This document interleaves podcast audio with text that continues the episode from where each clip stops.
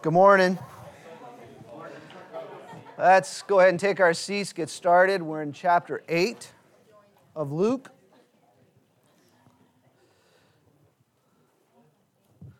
For those who have been here for a while, you know we started a study of Luke almost a year ago. And um, we're, we're taking highlights from each chapter. We, uh, then I, I, I, I, taught for about two and a half, three months, and then took a break. And uh, then Charlie was sick. I went back to Luke, covered some more chapters from Luke, and so now we're kind of all over the place in Luke. So, what we're going to do is back up and we're going to cover the chapters that we haven't covered yet. So, let's go ahead and pray, and then we'll take a look at chapter 8, verse 1. Father, we thank you for this morning, for your goodness to us. We thank you, Lord, for your, your grace, your mercy, your patience, your pursuit. We thank you that we're not left here to guess at what you have to say, but that you've given us your word. And so we ask for your wisdom, Lord, as we look at it together, that you be honored and glorified, and that we know your mind, your wisdom, and allowing you to work in our hearts as only you can. Thank you, Father, in Jesus' name. Amen. Okay, so chapter 8 and verse 1. Soon afterwards, he began going around from one city and village to another, proclaiming and preaching the kingdom of God. The twelve were with him. So, this is a great introduction. Uh, usually, what I've done with the study is that we've just taken a small section of each chapter and studied it. But with this particular uh, study, I thought, well, let's, let's, take, let's take some time and work through this chapter a little bit more than we have the others. And this is a great introduction to the study the proclaiming and preaching the kingdom of God. Now, like I said, we've been studying this, so some of you have not been a part of that yet. And what we've done is we've seen the, the book divided up. Uh, the first part of it, the first three chapters, would be the introduction of the Son of Man, then the ministry of the Son of Man, and then the rejection of the Son of Man, and then going on to the crucifixion, resurrection of the, of the Son of Man. And we really covered a lot of that, actually, all of that uh, in the sermons that I was preaching from the, for the last part of it, most of it anyway. And so now we're in the, the second section. I messed up on the chart and I circled the first, but it's the second. We're looking at the ministry of the Son of Man here. So we're, we're looking at the, pre, the proclamation and the preaching of the kingdom of God. His kingdom. I think often we as Christians want a king much like England has. Not one to rule over us, but one to fit our expectations and to make us feel good about ourselves. At least we conservative evangelicals want that. Uh, we don't really want to be told what to do. Uh, and it's fine to have a king, but we want him to fall in line with us. Uh, Norman Geisler years ago wrote a book entitled Creating God in the Image of Man. Uh, I think it's a struggle that we have. I know it's one that I have. But that's not in agreement with the Lord. And just back a chapter or two in chapter 6, so two chapters, in verse 46, Jesus says, Why do you call me Lord, Lord, and do not do what I say? Some of you have heard me say before that uh, if you had asked me when I was a young man, Who is Jesus Christ to me? I would say, He's my Lord and my Savior. I was taught that, I knew that was the right answer. He's my Lord and my Savior. But if you had asked me then to give a definition of Lord and Savior, you probably would have thought it's more accurate for me to say that Jesus is my Savior and my Savior. because I really did not understand what it meant for Jesus to be Lord. Do we truly understand what it means for Jesus to be our Lord? Do we truly understand what the kingdom of God is? And that it is His kingdom.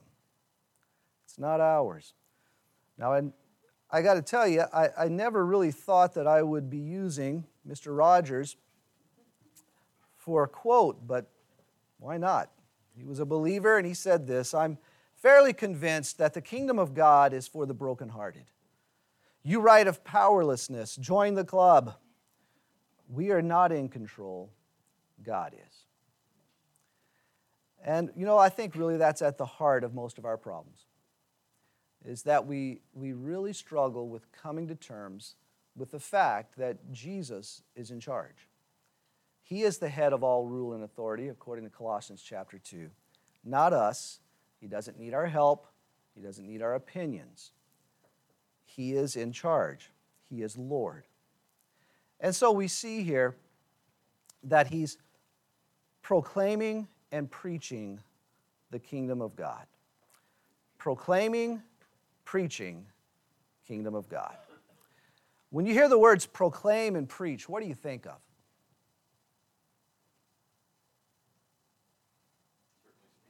Okay, speaking. Any other thoughts come to mind? Proclaim and preach. Declare. Pardon me? Declare. Declare. Okay.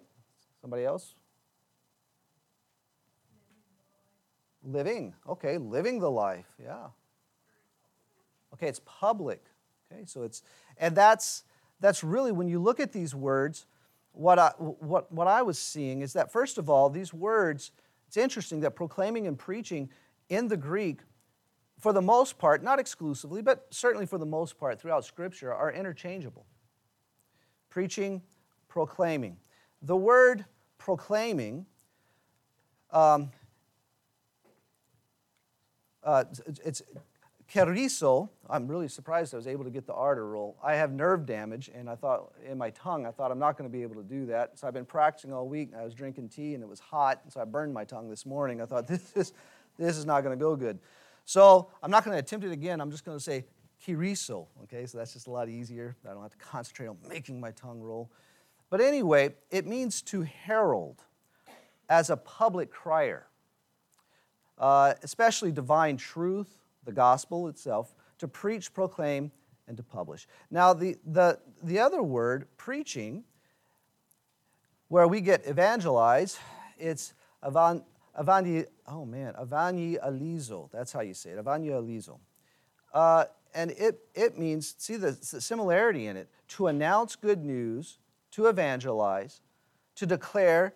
So it's, it's both including, it's preaching and it's to, to, declare and something that I see in this passage and found in other, other references, in Mark 16, verse 15, we read, And he said to them, Go into all the world and preach. That's keriso, where in our passage it's translated proclaim, but here it's translated preach. So that's how close these words are. That preach the gospel to all the nations in Luke 9, verse 6. Departing, they began going throughout the villages, preaching, and that's evangelizio, the gospel and healing everywhere. And then back to our passage here in verse 1. Soon afterwards, he began going around from one city and village to another. Now, I've underlined something that I have found common in these. They're to go to, throughout all the world and preach throughout the villages and preach everywhere, and from one city and village to another. Are you seeing the same thing that I see with this? What is it? Not stationary. That's right. And it's not exclusive. From go throughout all the world, throughout the villages, everywhere, from one city and village to another. This message was not meant for a select group are to be kept secret. This obs- and I think this observation becomes incredible once we see it within the context of what the message is that's being preached. And it's so easy for us to keep it that way, to keep it exclusive, to keep it a secret, to keep it quiet because it's very comfortable and safe to do that. And I think we all can give testimony to that, to the, the, the struggles we've had with that.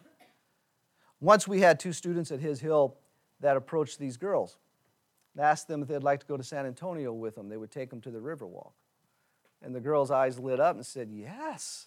And they were very excited about this. These guys were going to take them out for the evening and a night on the town, take them down to the Riverwalk. They were just excited about this.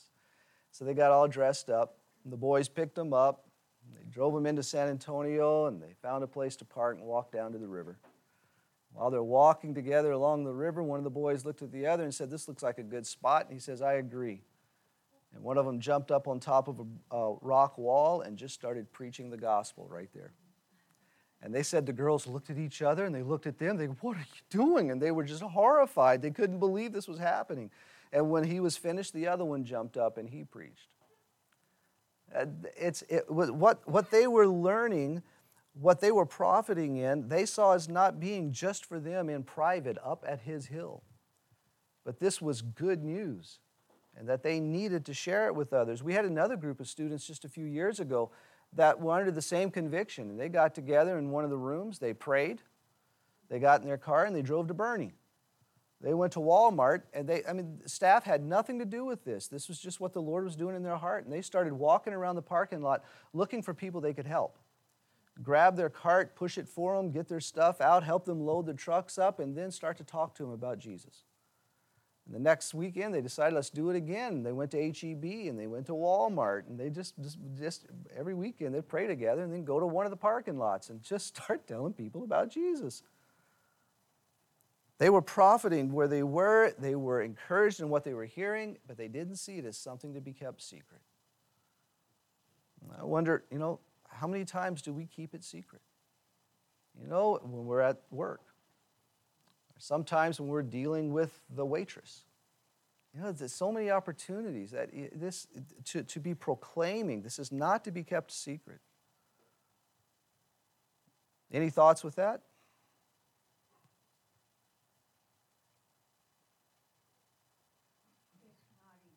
No, it isn't, is it? You know, it, and I think so often that's what we keep waiting for, for this life of faith to be easy, trusting Jesus to be easy. You know, and you know, Jesus would say it wasn't easy for him. Yeah.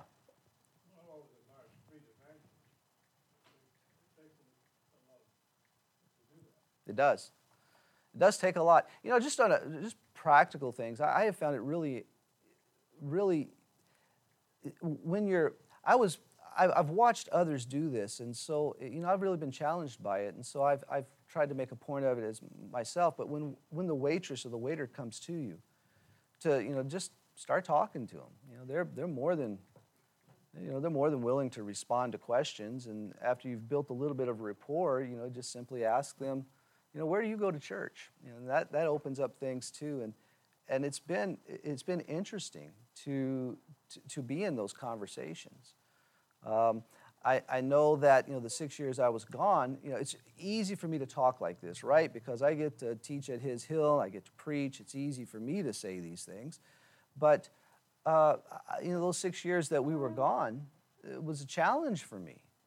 And so I, I said, okay, where am I? What's going on? Well, I'm on job sites. Well, this is really different. And I found that people were willing to talk about these things a lot, a lot more willing than we give them credit for. And it was interesting to have people come up to me and ask me to pray for them uh, and, and, and to, to go out to lunch and just talk with them about some things. But anyway, just a, thought there that I see that, you know, th- this, this message, this preaching and proclaiming, is not to be kept quiet, it's not to be a secret. So, what is the message that he was proclaiming? What is the message he was preaching? In our verse here, Verse 1 What is he preaching? What is he proclaiming?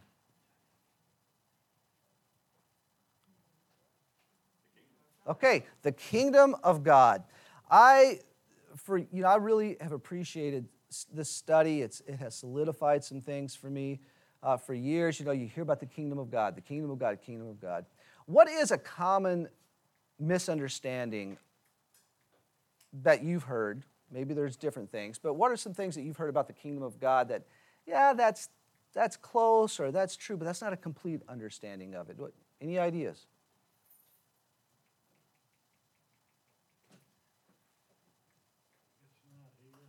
Okay. The kingdom of God is something that we can look forward to. All right. That's true. Is that, is that everything the kingdom of God is? Okay, what else? Okay, how we live our life. How so? What do you mean by that?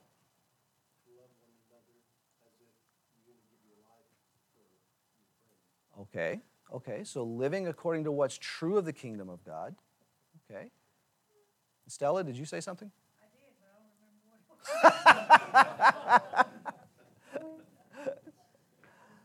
okay.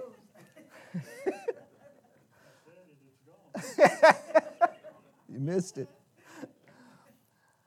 You know, we often think the kingdom of God is something that we can only look forward to. And yes, we can look forward to it. But there's, there's more there. I. Okay. Okay, it's worship of God. Okay. All right. Um, Frederick Buechner once has said this, and he's, if you've read any of his stuff, uh, he's, he's been around for a long time. He's 95 and still, um, and still active. But he once said this if we only had eyes to see and ears to hear and wits to understand, we would know that the kingdom of God, in the sense of holiness, goodness, beauty, is as close as breathing, is crying out to be born both within ourselves and within the world. We would know that the kingdom of God is what we, all of us, hunger for above all other things, even when we don't know its name or realize that it's what we're starving to death for. The kingdom of God is where our best dreams come from and our truest prayers. We glimpse it at those moments when we find ourselves being better than we are and wiser than we know. We catch sight of it when at some moment of crisis, strength seems to come to us that is greater than our own strength. The kingdom of God is where we belong, it is home. And whether we realize it or not, I think we are, are all homesick for it. I thought that was well said. What is the kingdom of God? The kingdom of God according to Utley, refers to the reign of God, now in man's hearts, that will one day be consummated in God's reign over all the earth. This is the focal message of Jesus' ministry. And he goes on and he used uh, Matthew 6.10, which I have on the screen, where Jesus is pre, are teaching how to pray. Your kingdom come. Your will be done on earth as it is in heaven. He is in charge, and we are not. This is His kingdom. In verse 13 of Matthew 6, and do not lead us into temptation, but deliver us from evil, for yours is the kingdom and the power and the glory forever. Amen. In Romans chapter 14, and verse 17 For the kingdom of God is not eating and drinking, but righteousness and peace and joy in the Holy Spirit. It is, we see from this that it is, the kingdom of God is present tense. It is the righteousness of God. It is the peace of God. It is the joy of God, all found in His Holy Spirit. In 1 Corinthians 4, verse 20, for the kingdom of God does not consist in words, but in power. So we find as we're putting these verses together that the righteousness of God and the peace of God and the joy of God found in His Holy Spirit does not consist in words, but in power.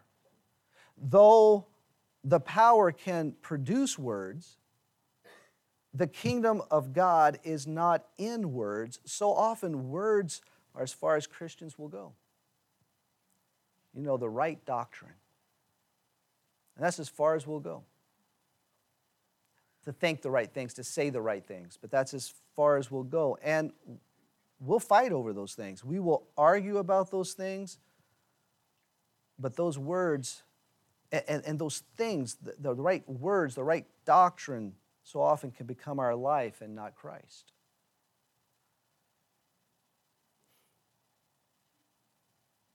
1 Corinthians 1:24 says this, so But to those who are the called, both Jews and Greeks, the power of God and the wisdom of God. We see in verse 20 of chapter 4 in 1 Corinthians that the kingdom of God consists in power. In chapter 1, verse 24, we see that Christ is the power of God. So, what do we find? That power is not something, but someone. Turn with me to Acts chapter 3.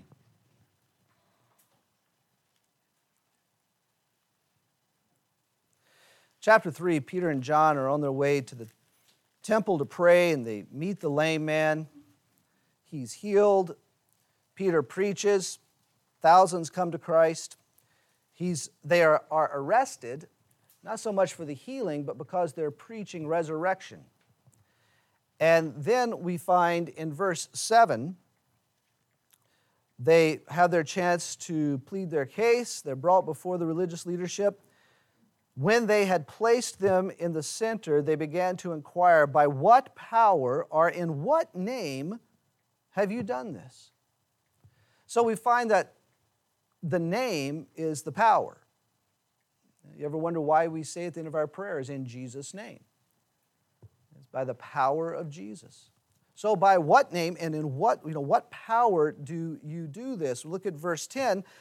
Let it be known to all of you and to all the people of Israel that by the name of Jesus Christ, the Nazarene, whom you crucified, whom God raised from the dead, by this name, this man stands before, here before you in good health. It is by the power of Jesus, it is the name of Jesus. It's Jesus. In verse 18, and when they had summoned them, they commanded them not to speak or teach at all in the name of Jesus. Yes. Oh, I'm sorry. I'm sorry. Yeah, chapter four. I started in chapter three, looking at it. I'm sorry. Thank you. In chapter, uh, in chapter four, in verse 18, they tell them stop preaching in the name of Jesus. Their response, verse 20, we cannot stop speaking. And I've often thought that eh, to really understand what they're saying is that you might as well tell me to stop breathing. Because you know this this is my power. This is my life jesus himself. So then we it just to, to follow on in verse 29 they understand that in order for this to be a reality it's not by them bearing down being determined in themselves that they're going to keep speaking but they know that it's only by god's activity in them that this is a reality so in verse 29 and now lord so they're praying with the church Take note of their threats and grant that your bondservants may speak your word with all confidence while you extend your hand to heal and signs and wonders take place through the name of your holy servant Jesus. And when they had prayed, the place where they had gathered together was shaken. They were all filled with the Holy Spirit and began to speak the word of God with boldness. The power is Christ Himself. It's not Him giving us something for us to use for Him, but it is literally Him. Paul says in, in uh, Colossians chapter 1 I strive, I, I, I strive according to His power, which mightily works within me. So the power is not something but someone. This is His kingdom, this is Christ. Had a camper once not once, uh, just recently. Uh, this last summer, she comes up to me after one of the chapels and wanted to talk. She was a new believer and she had some questions. So we went through some of it. And then uh, we ended up developing a relationship. She called me uh, just a couple of months ago and she asked if I would baptize her. And I said, I absolutely would love to. So Arlena and I met her and her parents uh, a little bit between here and, well, between here and, and San Antonio. We had a great conversation, and a good visit. And uh, so we, we've been looking for a date, and yesterday we, we settled date for yesterday, baptized her in the pool yesterday, coldest day of the fall. I remember telling her when this all started, I said, Look, are you sure you want to do it then? Because it, it could be pretty cold. Oh, no, we're going to do it. I said, okay, we're going to do it. And it was 30, I think it was 30, so it was like 34 yesterday morning in Comfort. And that was, it, it, my feet, it was interesting. It was, I'm finding I can't handle it at 55 as well as I could at 35. But uh, took two showers to get my feet feeling right again. But uh, we, she, she and I had a conversation this week just in preparation for the baptism. And uh, she wanted to ask me some questions. So we went, I thought it was all going to be on baptism. So we went ahead and we had our conversation. We went through all the, the procedures and let her know what, how it's going to work and everything. And then she says, Okay, now can I ask you some other questions? I thought, Oh, okay. And she said, my, She goes to a, a private Christian school. My Bible teacher is teaching us something, and I don't agree with it. And I know that sounds horrible. I'm thinking, no, it doesn't sound horrible. It's, you know, I'm, I'm glad you're thinking. It's okay, you know, it's, it's, ask the questions. And I won't tell you what he was teaching because if I do, that might shut people off for the rest of the, the rest of the class. So I won't do that. But this is what he was doing. He's teaching a certain doctrinal stance, and he's telling these kids that this is right. Everything else is wrong. And it's one of those arguments, it's a big argument within the church. You know, there's different thoughts on it. And I thought, my goodness, you're telling this 15 year old that she, she cannot even consider something else. And so uh, this is what I told her. I said, look, here's some, here's some other verses to look at. If you're interested, here's a book that you could read. But here's what I really want you to hear from me. If what we're talking about, and I also said, my guess is that this teacher is a very young man. And she said, Oh, yes, he is extremely young. I said, You know, that makes sense because this is the cool thing to teach right now. And a lot of people coming out of Bible colleges and the seminaries are really stuck on this because this is the, the, the cool thing. So, this, this is what I encourage you with. No matter what we're talking about, if what we're saying doesn't lead us to and leave us with Christ, then what we're saying is not worth saying if what we're saying doesn't lead us to Christ and leave us with Christ, then it's not worth saying. Any thoughts with that? I'm not going to say anything different than what you said. I'm not going to say anything new. I'm just going to say, say it a different way, maybe. Okay. But, but I remember a few years back, I would, I would read The Kingdom, and I'd go, you know, it, it was kind of something I glossed over. Probably. Yeah. And finally, really looking at it, kingdom, kingdom, what does that mean? You can't have a kingdom without a king. Mm. And so, it, you know, you say to me, person's kingdom. To me, I think of realm. I think of an area. I think of a, a place, you know. And, and I forget oftentimes that there's a king and that without the king, none of the rest of it matters. There's not a kingdom without a king. And so. There's just chaos.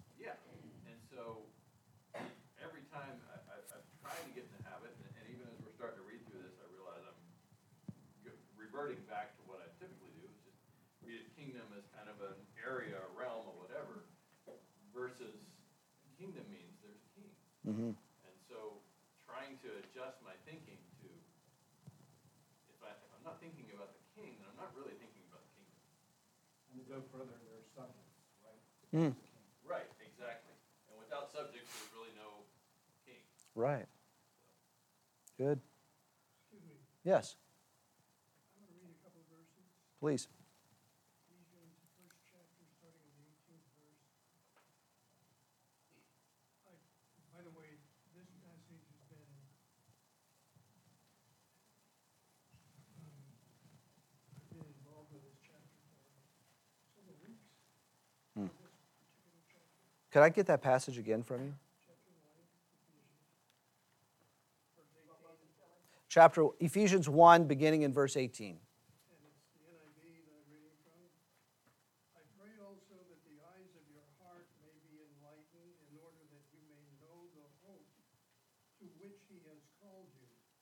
riches of his glorious inheritance in the saints and his incomparably great power for us who believe. That power is like the working of his mighty strength, which he exerted in Christ when he raised him from the dead and seated him at his right hand in the heavenly realms, far above all rule and authority. Uh, I came across the story of George Mueller. He was on a ship heading for Canada, one of the cities of Canada. He was to be there on Saturday morning.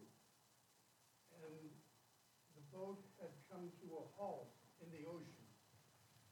And the, and the captain was up on the bow of the ship watching for icebergs. And the ship was going at a very slow rate of speed. And George walked up, walked up to the, to the captain and, and explained to him, I have to be in Canada, and he named the city, by Saturday morning. That was only about three days away. And the captain said, are you crazy? We- can't even move. There's icebergs out there, and I'm not gonna let the ship hit the icebergs and go to the bottom. And so George said to him, well, let's go down into the, one of the rooms and pray. So they went down to pray, and, and Mueller asked him to pray first. And he started praying, and then Mueller stopped him and said, you don't believe what you're asking for, so you're wasting your time. Hmm. And so then George prayed. And then he said to the captain, look and see if anything has changed. The captain went up, and the sky was totally clear, totally clear. And it changed in a matter of minutes. And that was the power that God put in Mueller's life, in Mueller's life. And that's the power that God wants to put in all of his children's Hmm. lives. And, and and we fail to understand. We fail to understand. I, I, I agree because we so often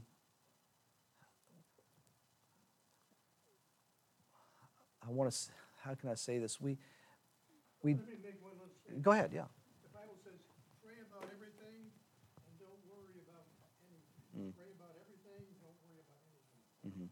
That's pretty hard to do sometimes. It is. It's a simple thing but not an easy thing. And I, I, so often uh, what I was thinking is that so often we don't go beyond our own capability in trusting Christ. And we're, we're missing out on all that he is for his glory. That's what we were created for you know to show him. And so what are, what are we saying? What are we proclaiming? What are we preaching? Let's turn to matthew chapter 21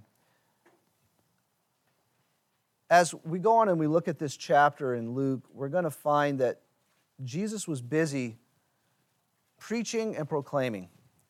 But as we look at this chapter, we're going to find that he was preaching and pro- proclaiming not only in what he was saying with words, but in how he was living, the things he was doing. The kingdom of God was being seen. What are we saying? What are we doing? In chapter 21 of Matthew, in verse 28, familiar passage to us. But what do you think? Jesus says, A man had two sons, and he came to the first and he said, Son, go work today in the vineyard. And he said, I will not. But afterward he regretted it and he went. The man came to the second and said the same thing, and he answered, I will, sir. But he did not go. Which of the two did the will of the Father? They said, The first. And Jesus said to them, Truly I say to you that the tax collectors and prostitutes will get into the kingdom of God before you. Proclaiming and preaching the kingdom of God. What are we saying with our words and with our actions? What are we proclaiming? What are we preaching? You know, often we hear people say, well, you know, it's, it's, it's not my gifting to speak, so I'm just going to live it. boy, do you, do you mean what you're saying? Are we proclaiming, are we preaching the kingdom of God? Is the kingdom of God heard and seen in us? Is Jesus our King heard and seen through us? Preaching, proclaiming, or proclaiming and preaching the kingdom of God. Any other thoughts? Seems to me that the, uh, the proclaiming needs to start in private first, Hmm. to make the proclaiming in public, So, listening to. okay. So I think I proclaim the Lord when I have to pursue disciplines that show that He is first. He Okay. So your, your, proclaiming comes from a, a knowledge, a knowing, an experience of truth. Okay? Any other thoughts? Well, my opinion falls away to God's opinion. So even to say he has an opinion is preposterous. Hmm. Because he just owns truth, so. And, um, doesn't matter what someone else says, I mean, it does. We listen to you, but we, we judge truth by his word. So, even when I think something contrary to the truth, I need to, uh, bow to. Okay. Okay, well, we'll spend a few weeks here in this chapter. Uh, next week, I'm not here, so uh, Jack's going to be back. And then I'll be back the following week, and we'll work through this chapter. Let's pray together. Uh, Porter, would you lead us, please, sir? Father, we just thank you for the truth of your word and we can trust it. And Mr. Kelly, pray. And Lord, just, be with us and go from here. Amen. Thank you, guys.